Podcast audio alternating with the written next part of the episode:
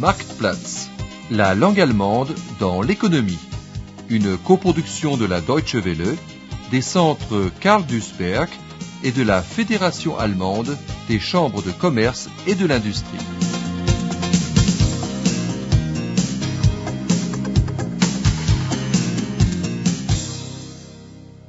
Leçon 19. Recyclage, élimination des déchets. Où est donc mon passeport? Dans mon portefeuille Non. Dans la commode peut-être Non. Où chercher Dans la cuisine Dans la chambre des enfants Comment vais-je aller à Boston pour ma conférence? Pour les États-Unis, il faut un passeport. Gisela, Ja? ich, ich finde meinen Reisepass nicht. In der Brieftasche ist der auch nicht. Hast du den irgendwo gesehen? Woher soll ich denn wissen, wo du deinen Ausweis hingelegt hast, Schatz? Vielleicht, äh, schau doch mal in der Kommode im Schlafzimmer nach. In der Kommode, ja. Ach Gott, was man nicht im Kopf hat. Na verdammt, hier ist er auch nicht. Wo könnte ich ihn bloß hör gelassen haben? Guck lieber mal in der Küche. Oder im Kinderzimmer. Vielleicht haben die Kinder damit gespielt. Mein Mist, hier ist er auch nicht. In zwei Wochen beginnt meine Tagung in Boston. Ach Gott, für die, für die USA brauche ich doch meinen Reisepass. L'épouse du professeur essaye de calmer son mari. Quand l'as-tu das letzte Mal in der Hand gehabt Quand l'as-tu eu dans les mains pour la dernière fois Bonne question. Quand était-ce Peut-être als wir im Urlaub waren. Pendant les vacances. Er wird sich schon wiederfinden. On va bien le retrouver, lui dit sa femme pour le tranquilliser. Un passeport, ça ne se jette pas in die Mülltonne, à la poubelle tout de même. Wann hast du ihn denn das letzte Mal in der Hand gehabt? Wann habe ich noch... Ja, das weiß ich nicht mehr. Lass mich mal überlegen. Letzten Monat, als wir im Urlaub waren, glaube ich. Wahrscheinlich war der Herr Professor nur wieder zerstreut und hat den Pass in die Manteltasche gesteckt, statt in die Brieftasche. Na komm, jetzt essen wir erstmal, bevor alles kalt wird. Ja. Der Pass wird sich schon wiederfinden. Na. So was wirft man schließlich nicht in die Mülltonne. Et si on avait tout de même jeté le passeport à la poubelle par mégarde? C'est quelque chose qui est déjà arrivé il y a une dizaine d'années.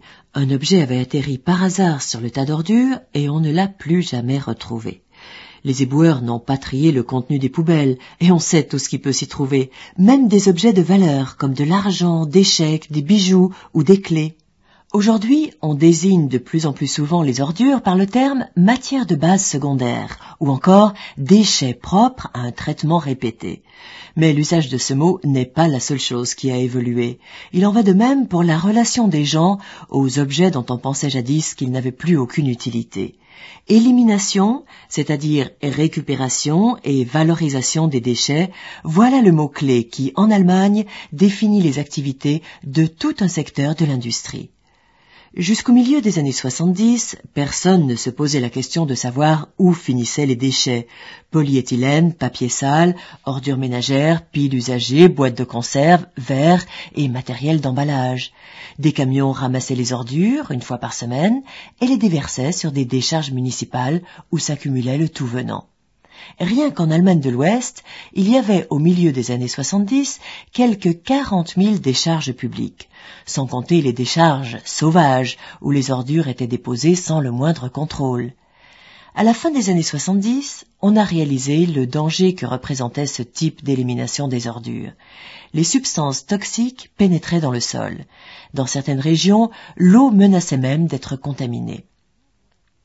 Les différentes expériences effectuées dans le but de transformer les décharges en surface utile se sont soldées par des échecs. Il s'agissait tout d'abord de tasser des couches de déchets de plusieurs mètres d'épaisseur à l'aide d'énormes niveleuses et de les recouvrir d'une couche de terreau, puis de donner l'autorisation de construire sur ces terrains. On a alors construit de jolis lotissements où s'alignaient des maisons haut de gamme. Mais dans ces maisons, il était impossible de vivre. Elles représentaient un danger de contagion chronique.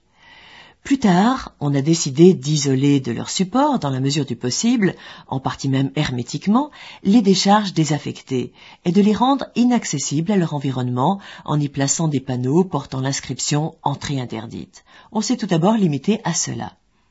Pour éliminer les ordures qui continuaient à être produites, on a mis en place des incinérateurs. Mais force a été de constater que malgré l'emploi de filtres, des gaz hautement toxiques comme la dioxine s'échappaient dans l'atmosphère. Par ailleurs, des scories se formaient lors de l'incinération. Or, éliminer les effets nocifs de ces substances implique un processus très compliqué. En outre, les détracteurs furent nombreux à s'insurger contre les usines d'incinération. Il suffisait qu'une rumeur filtre au sujet de la construction d'un site de ce genre ou de la mise en place d'une nouvelle décharge pour que des comités d'action se constituent et organisent des manifestations. On assistait en Allemagne à la formation du mouvement écologiste. Ses membres exigeaient une gestion raisonnable des ressources naturelles et accusaient la société de consommation de saccager la nature, de l'exploiter abusivement.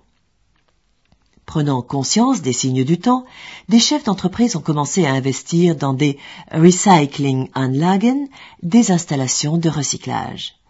Devant les maisons, on ne voyait plus désormais une seule poubelle, comme c'était le cas auparavant, mais deux.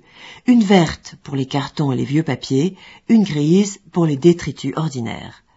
En différents endroits, des conteneurs étaient installés pour recevoir d'autres déchets propres à un traitement répété. C'est le cas du verre, des boîtes de conserve, du papier et des textiles l'élimination des déchets particulièrement toxiques, piles usagées, résidus d'huile, peinture et lac, de même que les médicaments inutilisés, était gérée séparément. La population s'est mise à participer activement au tri sélectif des ordures, le considérant comme une contribution à la sauvegarde de l'environnement. Les artistes de différentes disciplines ont largement contribué à former l'opinion publique dans ce sens. Ils exposaient des sculptures réalisées à partir de déchets, des meubles de valeur créés à partir de vieux papiers froissés et trempés dans une substance durcissante. L'art cherche des réponses aux questions qui se posent à la société de consommation. Écoutons les Black Fuzz, un groupe de Cologne, dans leur chanson intitulée Müllabfuhr, l'enlèvement des ordures.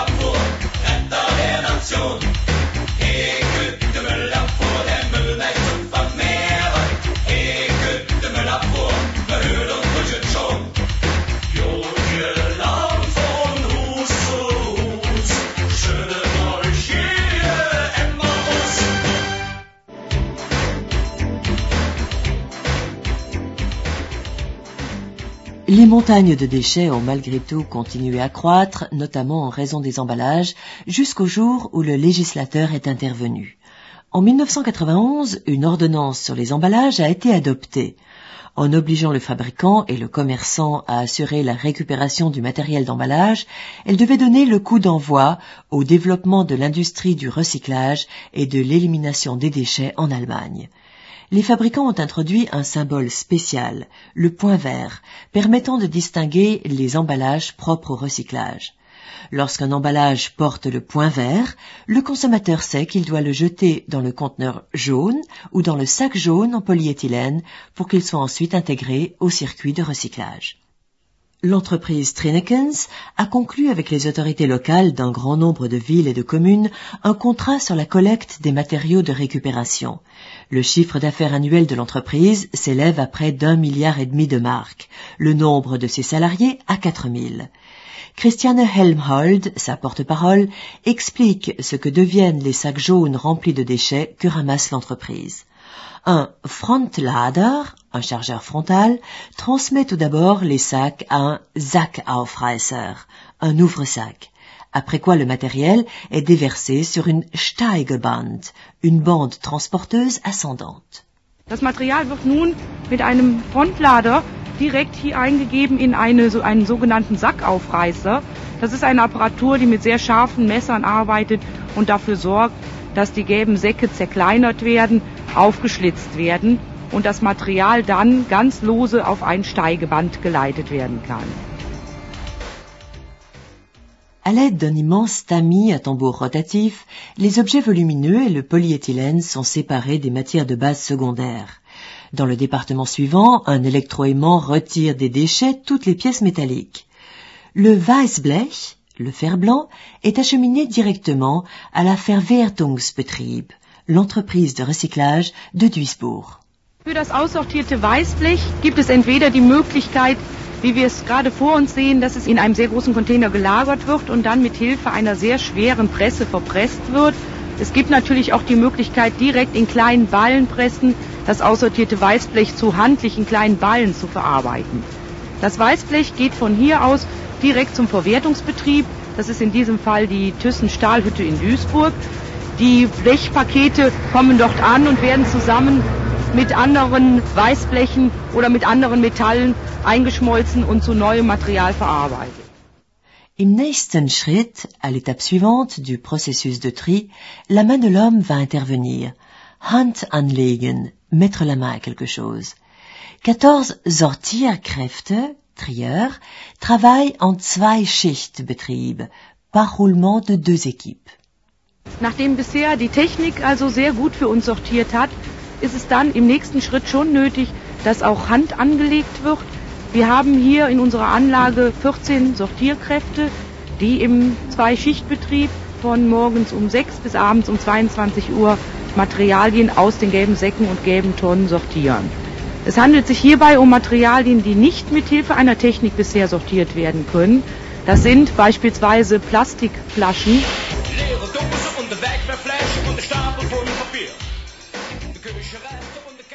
Il est même arrivé aux ouvriers qui travaillent sur la bande transporteuse de trouver des munitions dans les déchets. Une autre fois, c'est un lance-roquette qu'ils ont découvert. La police, elle aussi, est intervenue en compagnie d'un chien. Elle était à la recherche de vêtements qui avaient été jetés là par un assassin. Les vêtements ont été retrouvés, l'affaire a été tirée au clair. Ce genre de découverte est cependant plutôt exceptionnel, souligne Wolfgang Peters, le directeur du service de tri. Mais die Portemonnaies, wo die Ausweise drin sind, les porte-monnaies où se trouvent les passeports, ça c'est relatif, relativement fréquent.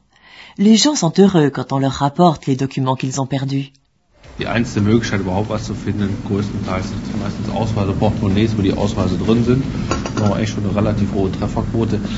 Da benachrichtigen wir die Leute und dann ist halt eigentlich meistens sind die auch ziemlich zufrieden, weil die den ganzen Laufkram zu den äh, Ämtern dann nicht mehr haben. Le professeur distrait dont nous avons fait connaissance en début d'émission a eu de la chance. Trois jours après la disparition de son passeport, Reisepass, le téléphone sonnait chez lui. C'était la mule déponie, la décharge publique.